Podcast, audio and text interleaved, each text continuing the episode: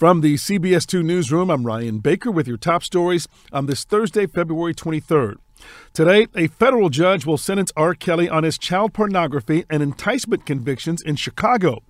Prosecutors want the disgraced R&B star sentenced to 25 years in the Chicago case on top of the 30-year New York sentence he's already serving, meaning he'd likely spend the rest of his life in prison.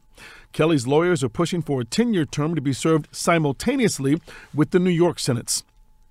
A unique vaccine for the respiratory illness RSV could be approved by summer. The FDA says it's fast tracking a review of a Pfizer shot. It could be given to pregnant women and protect infants up to six months from the severe disease. The FDA could have a decision by August. Two vaccines for older adults who are also at risk for RSV are waiting to get approved. A big change is coming soon for a South Suburban train station that serves both Metra and Amtrak passengers. Metra is shutting down the tunnel on the east side of the Homewood stop on March 13th. Commuters and Amtrak riders will have to park and board on the west side while the station is being rehabbed.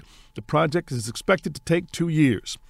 You've got another shot to see Hamilton live here in Chicago. The Tony, Grammy, and Pulitzer Prize winning show is returning to the stage here this fall. This is Hamilton's first time back in Chicago since playing here for more than three years, starting in 2016. Icy conditions, especially on untreated roads, will be a concern in the early morning hours, mostly in Lake and McHenry counties. Wind gusts of 35 to 40 miles per hour will ramp up throughout the day with highs barely touching 40. For CBS Chicago, I'm Ryan Baker.